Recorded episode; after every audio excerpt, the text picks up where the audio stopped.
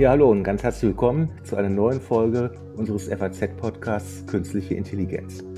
In dem Podcast sprechen wir über Durchbrüche und Anwendungsmöglichkeiten der KI, aber natürlich auch über die Grenzen der Nutzung dieser neuen Technologien.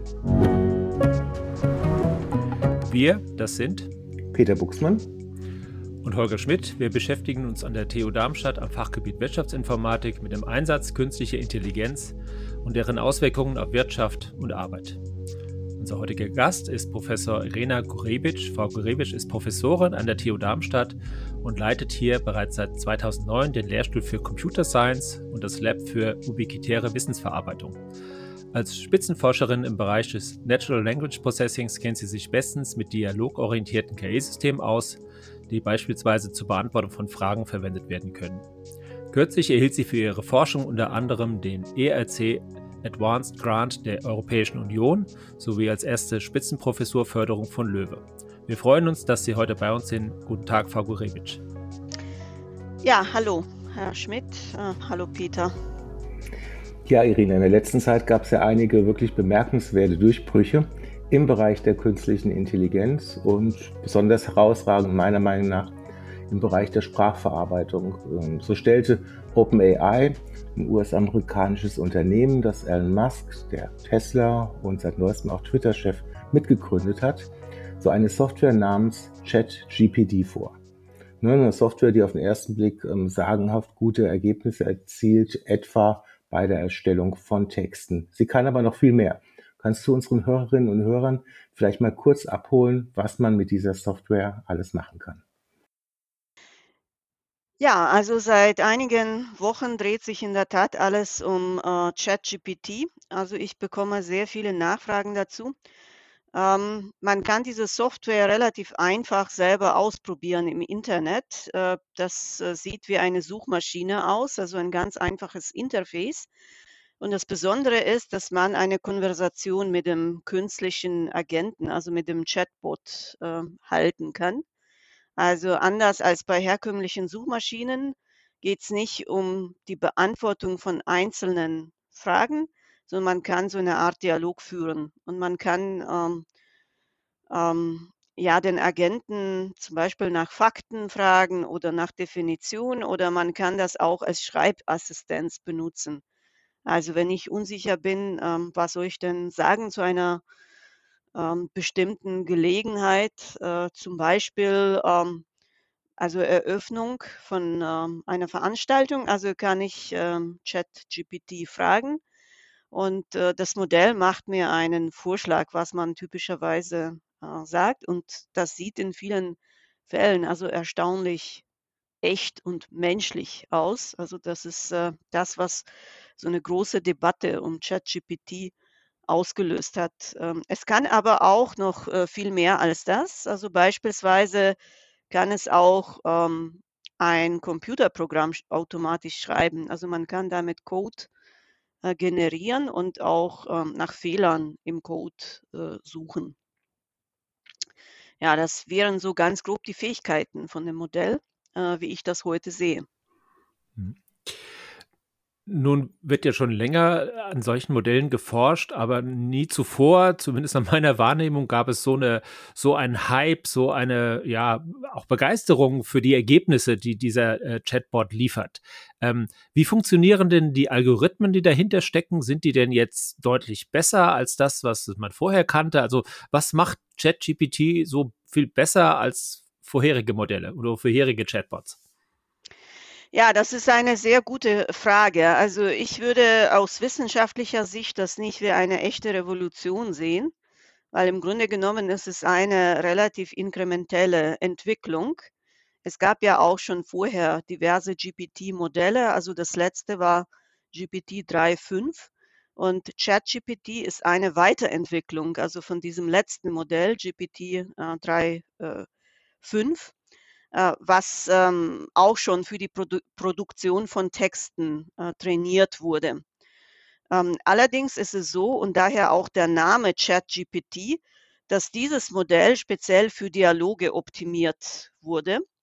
Und das suggeriert äh, schon so ein bisschen menschliche Fähigkeiten. Also ich denke deshalb auch dieser große Hype, also weil man nicht einfach einen Text generieren kann, sondern auch quasi so einen Dialog führen kann mit dem künstlichen Agenten. Und dahinter ist ähm, im Grunde genommen also ein Trick. Also äh, das Unternehmen hat ja mit vorangegangenen GPT-Modellen sehr, sehr viele Daten gesammelt. Und diese Daten werden nun verwendet, um äh, das ChatGPT zu trainieren. Und zwar indem eine bestimmte Methode des maschinellen Lernens, äh, Reinforcement Learning with Human Feedback, ähm, eingesetzt wird. Also das ist der Trick ähm, dahinter. Äh, diese Methode benutzt menschliche Demonstrationen, um das Modell zu gewünschtem Verhalten zu führen. Das heißt, das hat sehr viele ähm, Daten gesehen von den Nutzenden von GPT und sehr viele Dialoge diverser äh, Art, also die man im Internet so findet.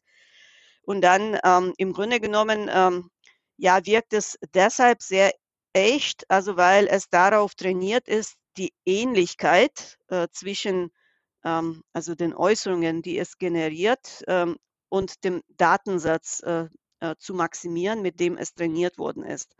Also deshalb also sieht es halt wie ein menschlicher äh, Dialog ähm, aus. Und also um das nochmal vielleicht ein bisschen technischer zusammenzufassen, äh, also initial lernt das Modell, also wie andere Sprachmodelle, das nächste Wort für einen gegebenen Kontext vorherzusagen. Und dann kommt sozusagen die Feineinstellung des Modells, also das sogenannte Feintuning. Und da lernt das Modell auf Konversationen, die von Menschen geschrieben worden sind und benutzt diese Ähnlichkeit, wie ich erklärt habe, also damit die Ausgabe vom Agenten möglichst ähnlich zu natürlichen Dialogen aussieht und auch äh, lernt das Modell mittels äh, von diesem Reinforcement äh, Learning ähm, die besseren Antworten, also in einem gegebenen ähm, Kontext. Also darüber hinaus also kann das Modell äh, recht gut generalisieren und es kann zum Beispiel auch neue Dinge wie zum Beispiel Definitionen oder Formulierungen äh, selber schreiben. Aber also ab und zu, wenn man mit dem Modell ein bisschen herumexperimentiert, merkt man, dass es also relativ verbos ist. Also das gibt manchmal also sehr lange Antworten und ich würde sagen, das redet um die Sache herum. Also das klingt zwar sehr diplomatisch, aber es ist darauf trainiert, falsche ähm, Antworten auf keinen Fall zu geben. Und also deshalb antwortet es lieber sehr vage und um die Sache herum, als eine klare Position zu beziehen.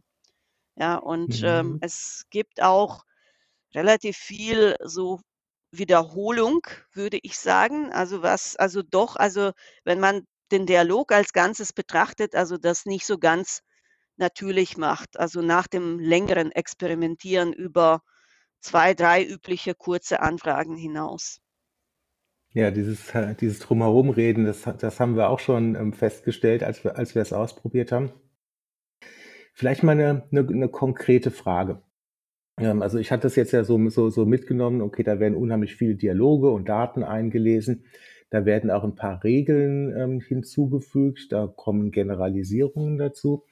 Ich hatte am, ich hatte am Wochenende mal Folgendes gemacht. Ich hatte ähm, mal die Frage gestellt, wer war denn am 30.05.1996 Bundeskanzler der Bundesrepublik Deutschland? Die Software hat die Frage korrekt ähm, beantwortet sagt nämlich, es ist Helmut Kohl. Und dann übrigens, übrigens genau das, was du gerade gesagt hattest. Die Antwort lautete nicht kurz Helmut Kohl, sondern Helmut Kohl und Helmut Kohl war äh, von dann bis dann Kanzler, bla bla bla. Ähm, genau wie du es gesagt hast, noch viel Zeugs drumherum, was ich gar nicht gefragt hatte.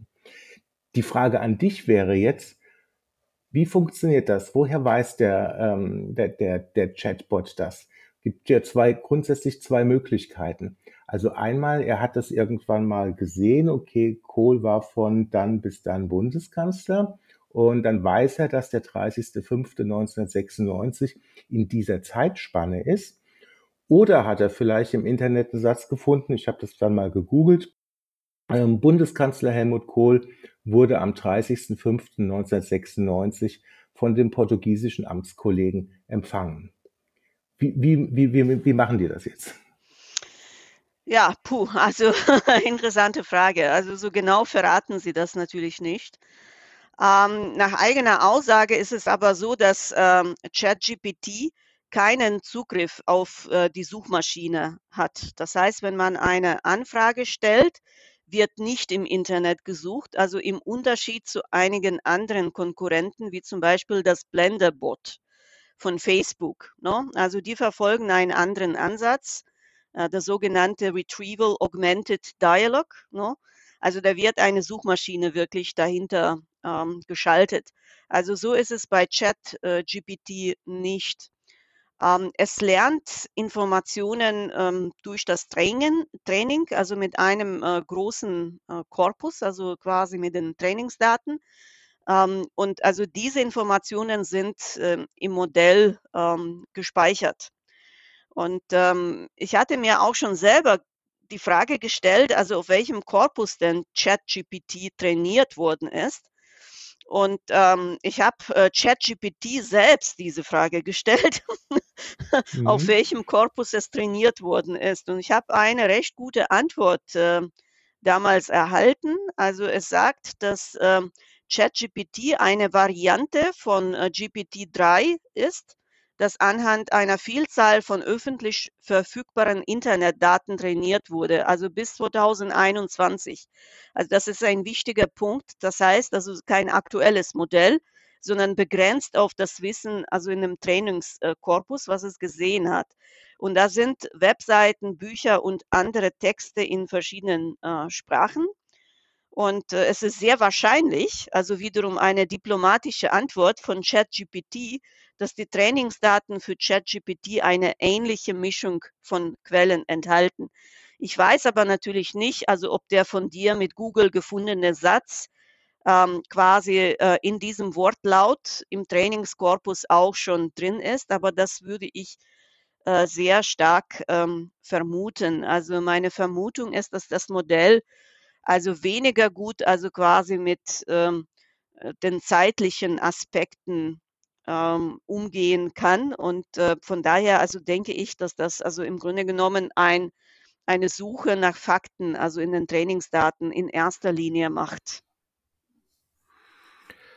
Ich würde gerne mal zurückkommen auf die Korrektheit der Antworten. Wir lesen ja auch viele Berichte von Leuten, die es ausprobiert haben, die sagen, die Antwort, die GPT liefert, klingt total überzeugend, war aber falsch.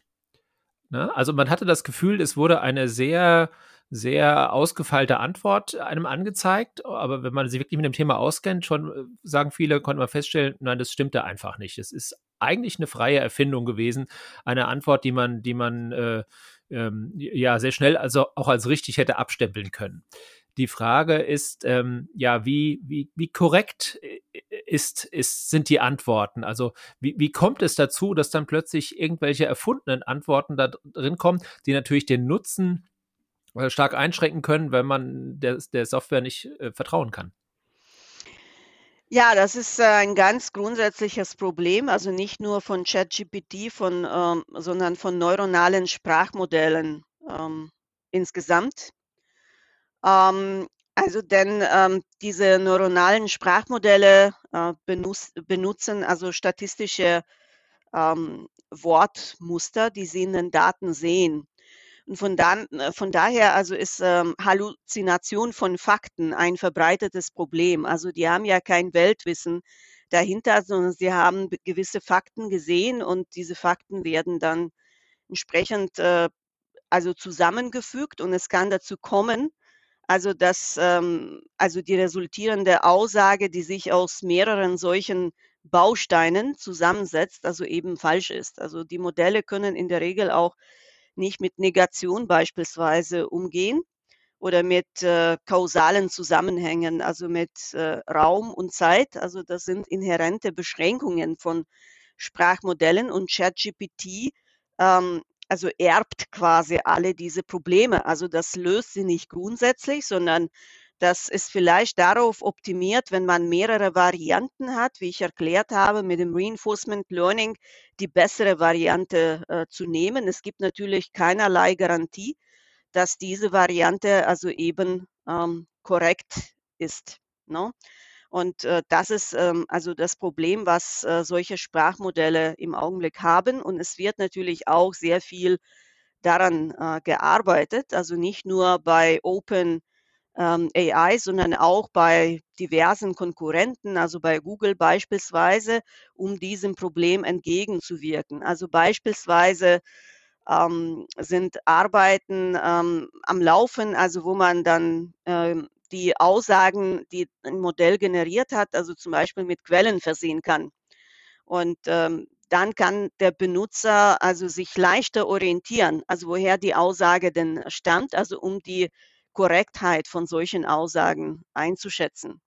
Ein anderes Thema ist natürlich auch die Qualität von Trainingsdaten. Ne? Also je ähm, hochwertiger die Trainingsdaten sind und äh, also je weniger falsche Aussagen bereits in den Trainingsdaten drin stecken, also desto besser werden die Ergebnisse von dem Sprachmodell sein. Und das sind alles Gebiete in der Grundlagenforschung, die von vielen ähm, industriellen und akademischen Player auf dem Gebiet derzeit bearbeitet werden.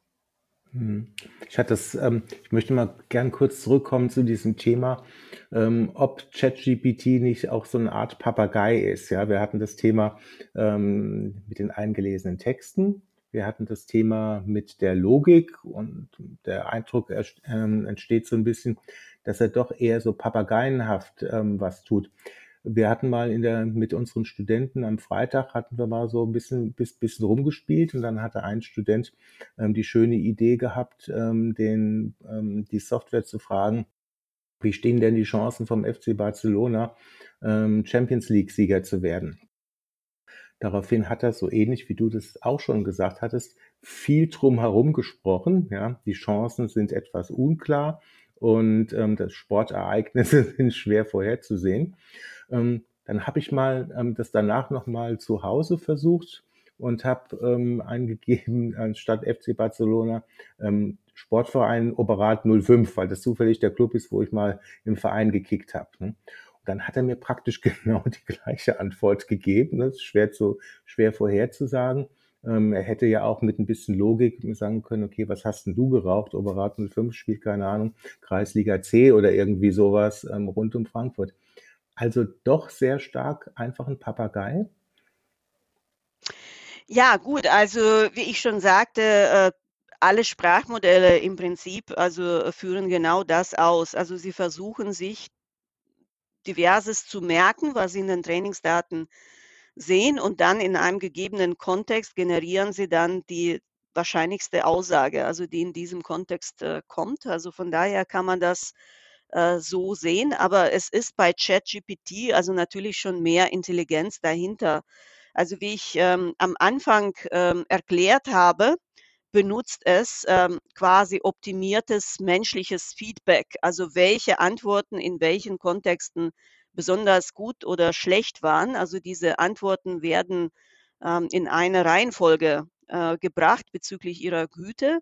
Und also so quasi, also kann es dann auch ähm, ja bessere Varianten präferieren. Und ähm, also die Ähnlichkeit-Funktion, also mit Dialogdaten, also sorgt dafür, dass ähm, die Ausgabe also nicht nur in den Kontext passt, sondern auch einem menschlichen Dialog ist. Ja, also das sind so die Tricks, also mit denen es arbeitet, aber das menschliche Denken, also so wie wir das verstehen, also kann es natürlich nicht.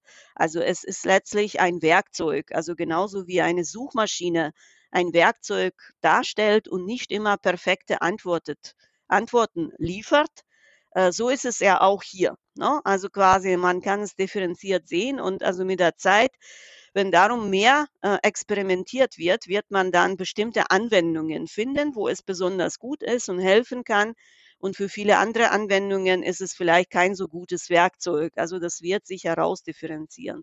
Und außerdem gehe ich davon aus, dass jetzt, wo dieses Modell auch veröffentlicht werden worden ist, also für die Öffentlichkeit, ähm, also werden natürlich massenhafte Trainingsdaten jetzt von uns allen fleißig generiert und mit diesen Daten, also wird das Modell auch sehr schnell verbessert werden in den nächsten Monaten. Also da werden wir sicher also viele Entwicklungen äh, sehen und vieles, was heute noch nicht so gut rauskommt, also wird nachgebessert, also weil man eben also diese ähm, ja, also äh, Wisdom of Crowds, also Intelligenz der vielen benutzt, also die mit diesem System jetzt gerade spielen. Mhm. Kommen wir mal zu den Anwendungen. Sie haben ja gerade gesagt, äh, Suchmaschine. Das ist ja schon, glaube ich, ganz, könnte sehr spannend werden. Ähm, wird äh, ChatGPT ein ernstzunehmender Konkurrent zu Google zum Beispiel, wenn es um die Beantwortung von Fragen geht. Ich habe seit einigen Monaten eine Browser-Erweiterung bei mir laufen, die mir als erstes Suchergebnis, also wenn ich eine, eine Google-Suche stelle, kommt oben drüber das Ergebnis von ChatGPT oder von GPT. Ähm, und sehr oft, äh, ja, wenn es sozusagen nur um eine kurze Info geht, äh, reicht mir das schon. Also das heißt, ich muss mir gar nicht durch die Links durchklicken, die Google mir darunter auswirft. Also glauben Sie, dass ein solches System das Potenzial hat, äh, ja, Google ernsthaft zu gefährden? Oder andersrum gefragt, wie schnell werden die darauf äh, antworten, kontern, indem sie ihr eigenes ja, Antwortsystem liefern und nicht mehr nur Links aus, äh, anzeigen? Ja, das ist eine gute Frage. Also Google arbeitet äh, natürlich selber viel an solchen Modellen, also zum Beispiel Dialogmodell Lambda von Google, aber die Technologie ist nicht ganz äh, dieselbe. Und ähm, ich sehe eigentlich beide Technologien, ChatGPT und Google, als komplementär an sich.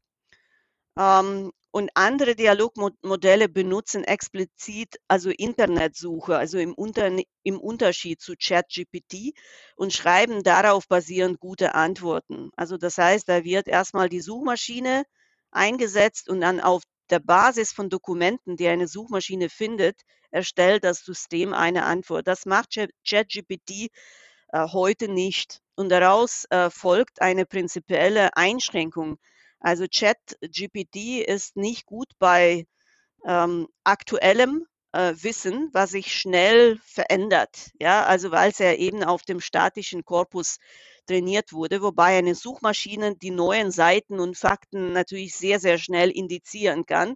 Diese sind also für den Nutzer sehr schnell ähm, auffindbar. Also von daher, also sind es für mich ähm, ja zwei verschiedene Technologien, also die heute äh, komplementär zueinander ist.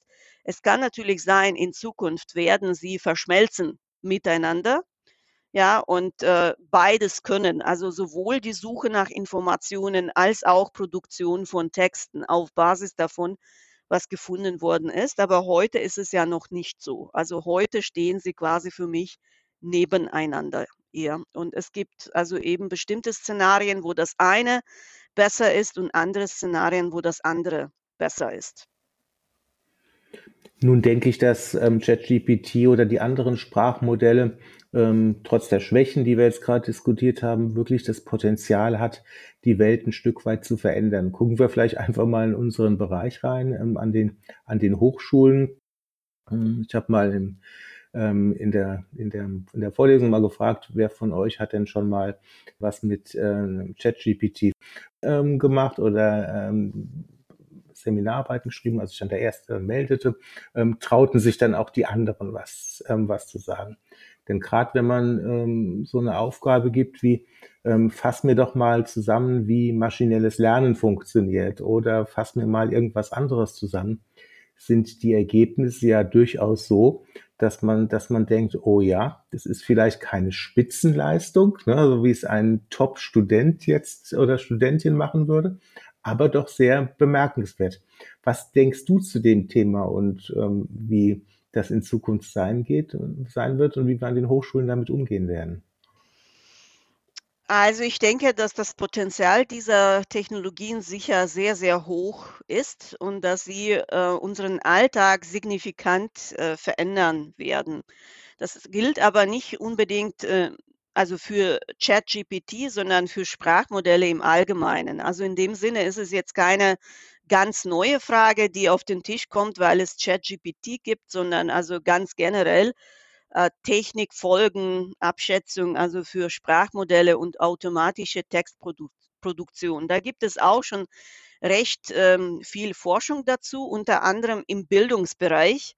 Also es ist ja erstaunlich. Es gibt ja schon lauter Apps, also mit denen man ähm, quasi, also äh, Schüler zum Beispiel, also Hausaufgaben oder Aufsätze schreiben könnten. Ja, und ähm, also ich war selber erstaunt, aber es gibt wirklich also so eine Dutzend also von Apps, also die so etwas können. Und äh, ich weiß, dass es Bildungsforscher gibt, also die sich damit befassen, was es denn eigentlich bedeutet.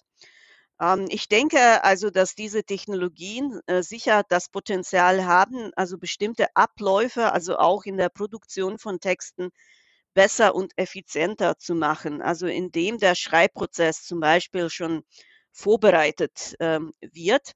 Allerdings, also haben wir heute auch schon viel darüber gesprochen, dass die Technologien ähm, viele Fehler machen und sind äh, oft faktisch äh, nicht korrekt. Also muss das ja sehr stark äh, beachtet werden und daraus folgt für mich, ähm, dass Lernende und Studierende auf ähm, eine neue Welt vorbereitet werden sollten, also wo diese KI-Schreibassistenzen zum Teil vom Alltag werden. Ja, und ähm, äh, also es stimmt, diese Texte sind dann also eben sehr normiert, ja, also die sehen sehr standardisiert aus und die sind nicht perfekt, aber es gibt quasi ein Delta, also von quasi so einer Vorlage, also die automatisiert erstellt wurde, also zu einem vollkommenen Werk und also diese Aufgabe bleibt quasi dem Menschen vorenthalten.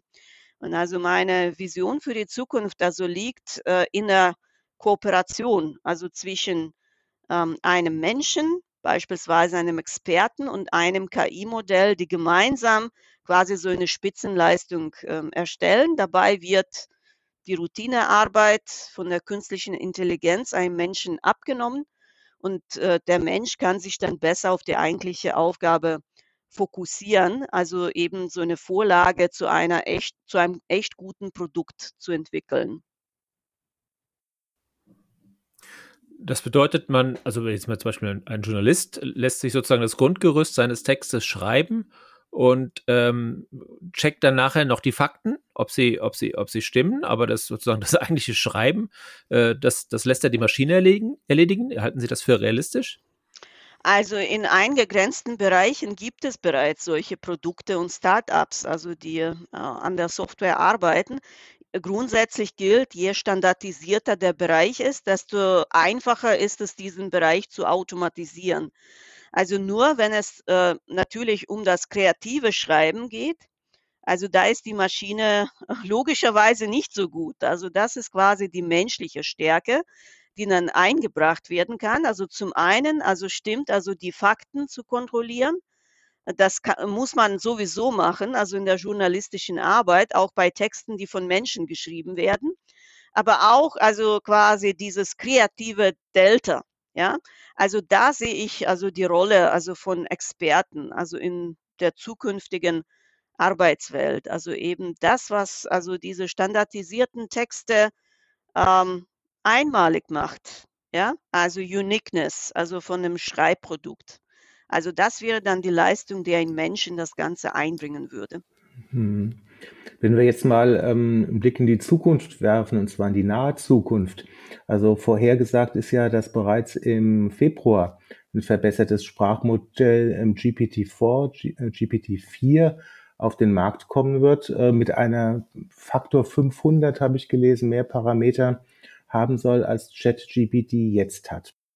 Wenn wir das jetzt mal vergleichen so mit dem autonomen Fahren. Ne? Du hattest gerade so schön gesagt, ähm, wir haben so eine KI dann praktisch als Assistenz und die macht so die Grundlage.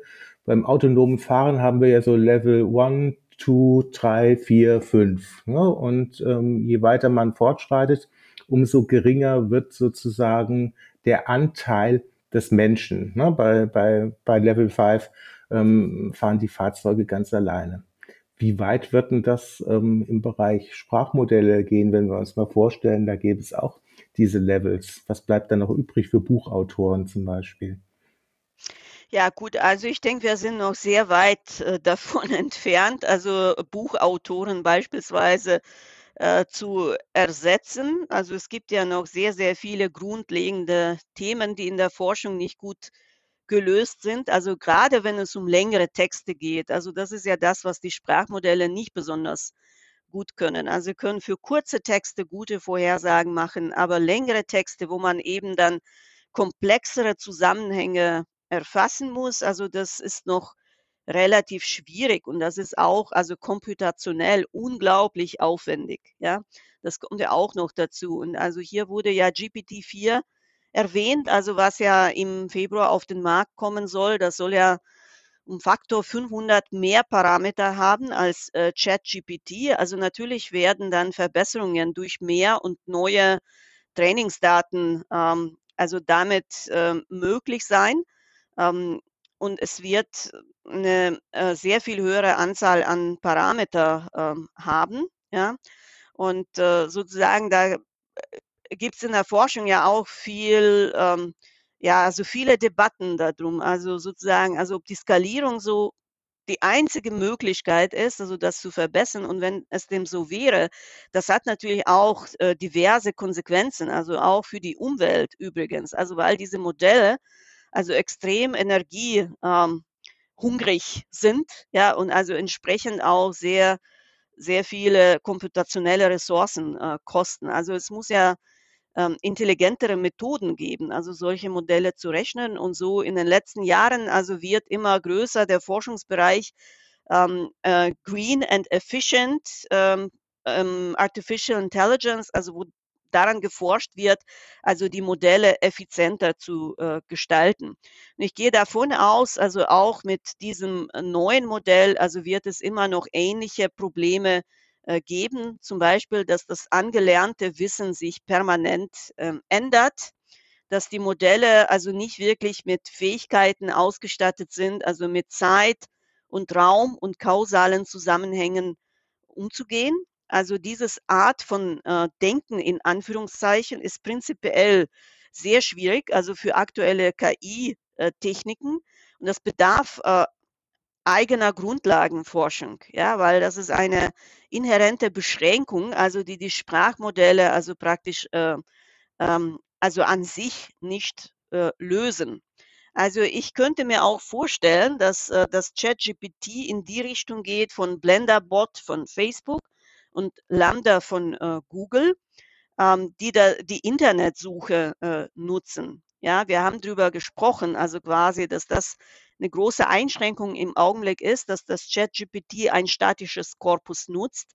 Und das würde äh, vermutlich sehr davon profitieren, wenn das so eine interaktive Komponente hätte, also die das ganze Internet durchsucht, also um eine aktuelle Antwort auf um eine bestimmte neue Frage äh, zu generieren. Und ich denke auch, also dass die Verankerung von Aussagen in externen Daten also eine wichtige Rolle spielt, also das sogenannte Grounding. Also zum Beispiel, ähm, also diese Fähigkeit hat das aktuelle Modell überhaupt nicht, dass es mit Tabellen oder Wissensdatenbanken umgehen kann. Ja, also äh, das äh, wird also in der Zukunft eine wichtige Forschungsrichtung sein, denn der Text also in der Regel ist mit anderen Fakten und anderen Modalitäten in der realen Welt äh, verbunden, also mit Bildern, mit Tabellen, mit strukturierten Daten und so weiter und so fort.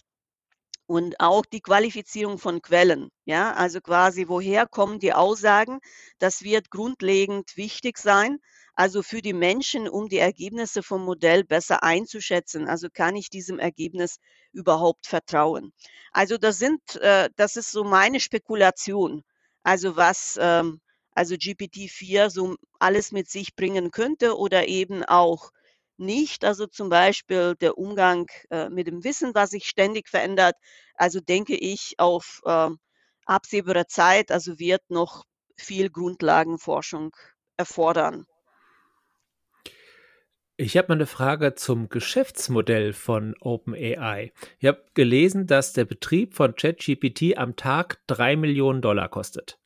Also Rechenkapazitäten, die vorgehalten werden müssen, Energie, das ist ja eine gewaltige Maschine, die da, die da läuft und da, da natürlich auch weiterentwickelt werden muss. Also drei Millionen Dollar am Tag äh, ist zwar schön, dass äh, ChatGPT dafür jetzt eine Menge, sag ich mal, Daten bekommt und Anfragen und Trainingsdaten bekommt.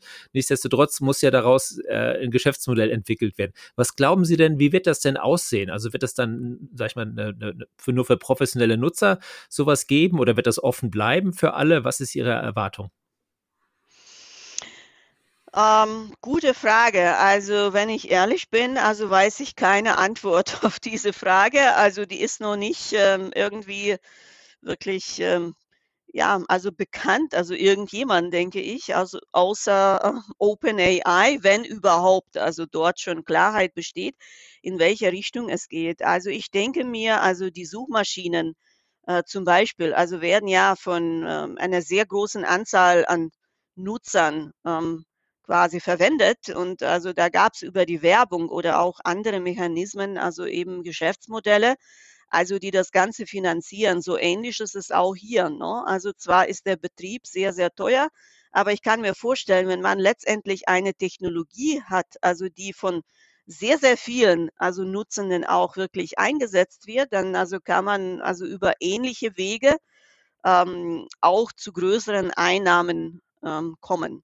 Aber das ist also, wie gesagt, also eine reine Spekulation meinerseits. Also mir ist es noch nicht untergekommen, also auch, also was ich gelesen habe, also was das Geschäftsmodell dahinter sein könnte. Hm.